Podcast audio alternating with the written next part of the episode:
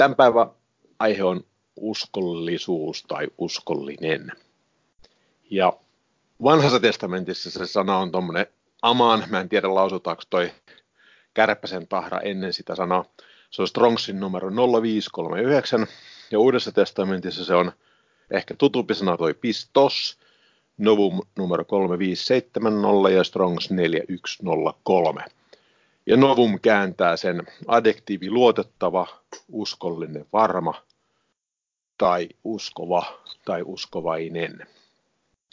Ja toi pistos näyttää tietysti monellakin tavalla tutulta sanalta se läheisesti liittyy sanaan pistis, joka on usko. Ja tämä suomenkielinen käännös on musta mahtava toi uskollinen, kun se uskosana tavallaan näkyy siinä alussa. Mä tykkään siitä tosi paljon. Ja me pääsääntöisesti katsotaan tänään tota, Uuden testamentin paikkoja, mutta on mulla tuossa yksi tai kaksi vanhaa testamenttia. Ensimmäinen asia, mikä meidän tarvitsee tietysti ymmärtää, on se, että Jumala on uskollinen. Ja se sanotaan vanhassa testamentissa vaikka kuinka monta kertaa. Mä otin siitä yhden paikan, joka on muutenkin hirveän hieno. Viides Mooseksen kirja 7. luku ja 9. Ja tiedä siis, että Herra sinun Jumalasi on Jumala, uskollinen Jumala, joka pitää liiton ja on laupias tuhansiin polviin asti niille, jotka häntä rakastavat ja pitävät hänen käskynsä. Jumala on uskollinen. Jumala on luotettava. Jos uskollinen ja luotettava, tavallaan kulki käsi kädessä. Ja tiedä siis, että Herra sinun Jumalasi on Jumala, uskollinen Jumala, joka pitää liiton ja on laupias tuhansiin polviin asti niille, jotka häntä rakastavat ja pitävät hänen käskynsä. Vähän vastaavallinen paikka ensimmäinen korinttalaiskirja, ensimmäinen luku, ja se on jakessa yhdeksän on se sana. Jakessa yhdeksän on se sana uskollinen. Kun aloitetaan jakesta neljä, niin saadaan koko tuo asiayhteys kiinni. Minä kiitän Jumalaani aina teidän tähtenne siitä Jumalan armosta, joka on annettu teille Kristuksessa Jeesuksessa, että kaikessa olette rikastuneet hänessä, kaikessa puheessa ja kaikessa tiedossa, sen mukaan kuin todistus Kristuksesta on teissä vahvistettu, niin ettei teiltä puutu mitään missään armolahjassa teidän odottaessanne meidän Herramme Jeesuksen Kristuksen ilmestystä. Hän on myös vahvistava teitä loppuun asti, niin että te olette nuhteettomat meidän Herramme Jeesuksen Kristuksen päivänä. Jumala on uskollinen. Hän jonka kautta te olette kutsutut hänen poikansa Jeesuksen Kristuksen meidän Herramme yhteyteen. Jumala on uskollinen, jakessa 9. Jumala on uskollinen. Ja sitten yksi paikka lisää on Eka Johanneksen, ja ensimmäisen Johanneksen kirjeessä ensimmäinen luku ja yhdeksän. Jos me tunnustamme syntimme, on hän uskollinen ja vanhuskas niin, että hän antaa meille synnit anteeksi ja puhdistaa meidät kaikesta vääryydestä. Jumala on uskollinen. No jos Jumala on uskollinen, niin silloinhan luonnollisesti Jumalan sanan täytyy olla uskollinen, koska jos Jumala ei oikeastaan voi olla usko, uskollinen, jos hänen sanansa ei olisi uskollinen. Eli se uskollisuus kattaa kaiken, mitä Jumala tekee. Ja nyt tähän päätin tällä kertaa valita tämän logos kreikankielisen termin, jota on viisi kertaa käytetty raamatussa. Mä oon luotellut kaikki ne paikat tuossa. Siellä on toki monia muita paikkoja, joissa kerrotaan, että Jumalan sana on uskollinen tai luotettava, mutta valitsin siihen nämä viisi paikkaa, jossa on nimenomaan tämä pistos käytetty. Ensimmäinen Timoteus, ensimmäinen luku jäi 15. Varma on se sanas. Varma on se sana. Pistos logos. Sana on uskollinen tai sana on luotettava ja kaikin puolin vastaanottamisen arvoinen, että Kristus Jeesus on tullut maailman syntisiä pelastamaan, joista minä olen suurin. Ensimmäinen Timoteus kolmas luku, jakessa yksi. Varma on tämä sana. Jos joku pyrkii seurakunnan kaitsijan virkaan, niin hän haluaa jaloon toimeen. Sama kirja neljäs luku ja yhdeksän. Varma on se sana. Taas kerran sana on uskollinen tai sana on luotettava ja kaikin puolin vastaanottamisen arvoinen. Toinen Timoteus, toinen luku ja 11. Varma on tämä sana. Sillä jos olemme kuolleet yhdessä hänen kanssaan, saamme myös hänen kanssaan elää. Ja viides paikka Tiitus, kolmas luku ja kahdeksan. Tämä sana on varma, ja minä tahdon, että sinä näitä teroitat, niin että ne, jotka Jumalaan uskovat, ahkeroitsivat hyvien tekojen harjoittamista. Nämä ovat hyviä ja hyödyllisiä ihmisille. Viisi kertaa käytetty siis tätä pistos-hologos-rakennetta, eli uskollinen sana. On käännetty varma on se sana tai varma on tämä sana tai varma on se sana. Varma on tämä sana ja viimeinen tämä sana on varma. Mutta joka kerran se on kreikan kielellä toi kolme pistos-hologos. Jumalan sana on uskollinen. Tietysti, jos Jumala on uskollinen, niin Jumalan sanan on oltava uskollinen. Ei oikein voi olla uskollinen Jumala, jos hänen sanansa ei olisi uskollinen tai luotettava. Se vaan ei, ei kerta kaikkiaan toimi. Sitä varten se on pakko olla näin. Tässä ei sinne saa mitään yllättävää. Ja tässä ei mä edelleenkään korostan ole kaikki paikat, missä sanotaan, että sana on luotettava tai sana on uskollinen. Eikä Jumala on uskollinen, luotettava. Jumalan sana on uskollinen, luotettava. Mutta siellä on koko joukko muitakin, muitakin lueteltu, jotka on uskollisia. Ja esimerkiksi Jeesus Kristus oli ja on uskollinen. Se on toi hebrealaiskirjan paikka. Se oli sen verran pitkä. Mä en sitä ottanut tohon noin, mutta mä luen sen täältä, täältä mun raamatusta. Se on hebrealaiskirjan toinen luku ja 17. Siellä sanotaan, sen tähden piti hänen kaikessa tuleman veljensä kaltaiseksi, että hänestä tulisi laupias ja uskollinen ylimmäinen pappi tehtävissään Jumalan edessä, sovittaakseen kansan synnit. Sillä sen tähden, että hän itse on kärsinyt ja ollut kiusattu, voi hän kiusattuja auttaa. Ja kolmannessa luvussa sanotaan, sen tähden pyhät veljet, jotka olette taivaallisesta kutsumuksesta osalliset, kiinnittäkää mielenne meidän tunnustuksemme apostoliin ja ylimmäiseen pappiin Jeesukseen, joka on uskollinen asettajalleen, niin kuin Mooseskin oli uskollinen koko hänen huoneessansa. Eli Mooses oli uskollinen koko hänen huoneessa. Myös Mooses oli uskollinen. Mutta tässä on nimenomaan puhutaan meidän ylimmäisestä papista Jeesuksesta, joka on uskollinen asettajalleen, niin kuin Mooseskin. Ja tässä oli uskollinen on lisätty. Ne pitäisi puuttua siitä, että alkuperäisestä tekstistä ne puuttuu, joka on kielikuva, joka korostaa tätä, koska lukija joutuu itse lisäämään sen oli uskollinen. No, suomenkieliset kääntäjät on lisännyt nämä sanat tavallaan oikein, mutta se huono puoli on siinä se, että ne hävitti siitä sen kielikuvan, jolloin me ei tunnisteta, että se korostaa sitä asiaa. Joka siis jää kaksi menee, joka on uskollinen asettajalleen, niin kuin Mooseskin koko hänen huoneessansa jakessa kolme. Sillä hänen on Moosekseen verraten katsottu ansaitsevan niin paljon suurimman kirkkauden kuin huoneen rakentajan kunnia on suurempi kuin huoneen.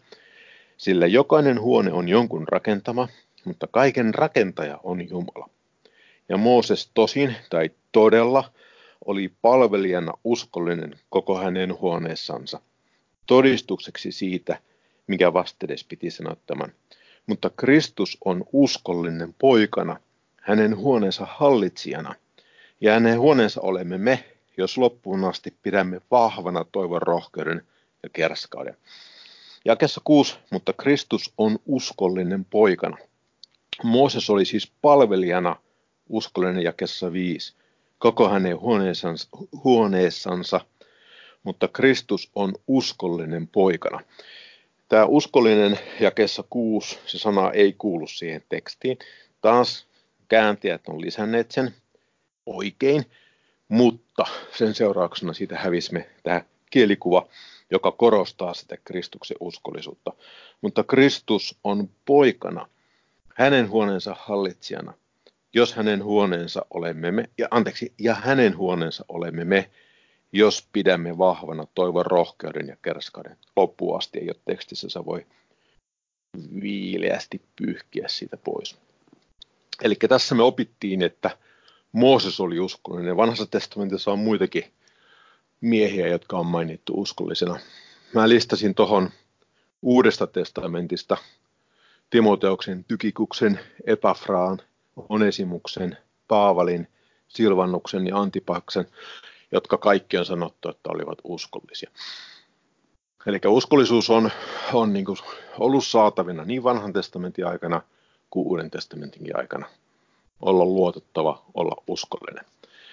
Ja tämä on tavallaan niin kuin se, se tausta siihen sanan, sana, mikä on uskollinen. Nyt ruvetaan katsoa, mitä nimenomaan meille on sanottu uskollisuudesta. Ja ensimmäinen paikka, missä sitä Uudessa testamentissa käytetään Matteuksen evankeliumi 24. Ja me aloitetaan jakesta 42. Valvokaa siis, sillä ette tiedä, minä päivänä teidän Herranne tulee. Mutta se tietäkää, jos perheenisäntä tietäisi, millä yövartiolla varas tulee, totta hän valvoisi eikä sallisi talonsa murtauduttavan.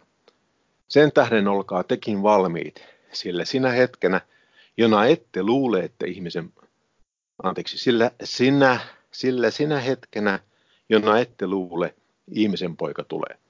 Kuka siis on se uskollinen ja ymmärtäväinen palvelija, joka hänen, jonka hänen herransa on asettanut pitämään huolta palvelusväestään antamaan heille ruokaa ajallansa.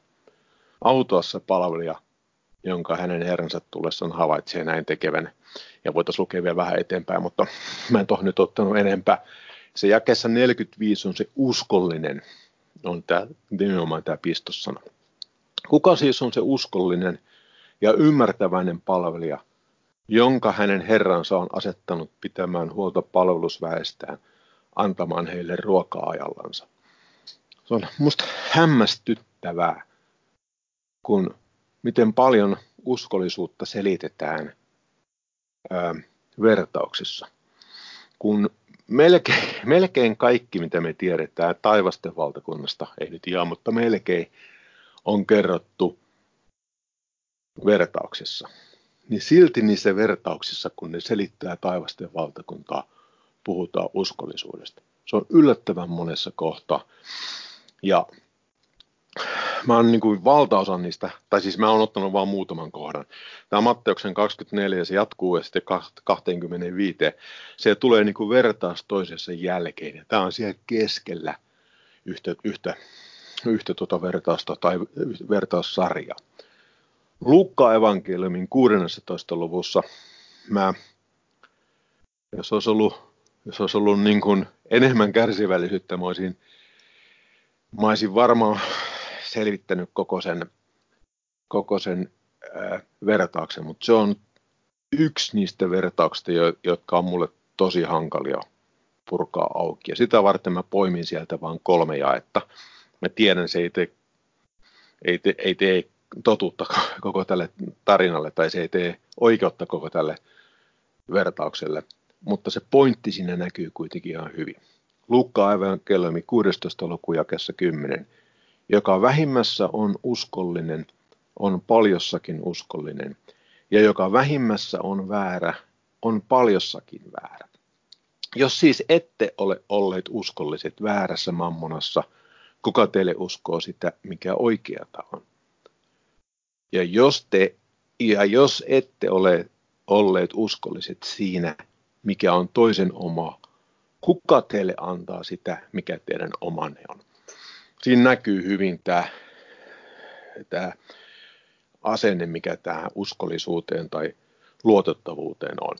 Joka vähimmässä on uskollinen, joka vähimmässä on luotettava, on paljossakin uskollinen tai luotettava. Ja kääntäen, joka vähimmässä on väärä, on paljossakin väärä. Ja tämä on se asenne, mikä meillä pitäisi olla olla niin Jumalaa kohtaan. Me ollaan uskollinen kaikessa, mitä me tehdään. Se ei tarkoita sitä, että me ollaan uskollisia sillä hetkellä, kun sieltä tulee semmoinen maailmanluokan ilmestys ja me heitetään, heitetään joku kukkola mereen tai, tai jotain muuta vastaavaa.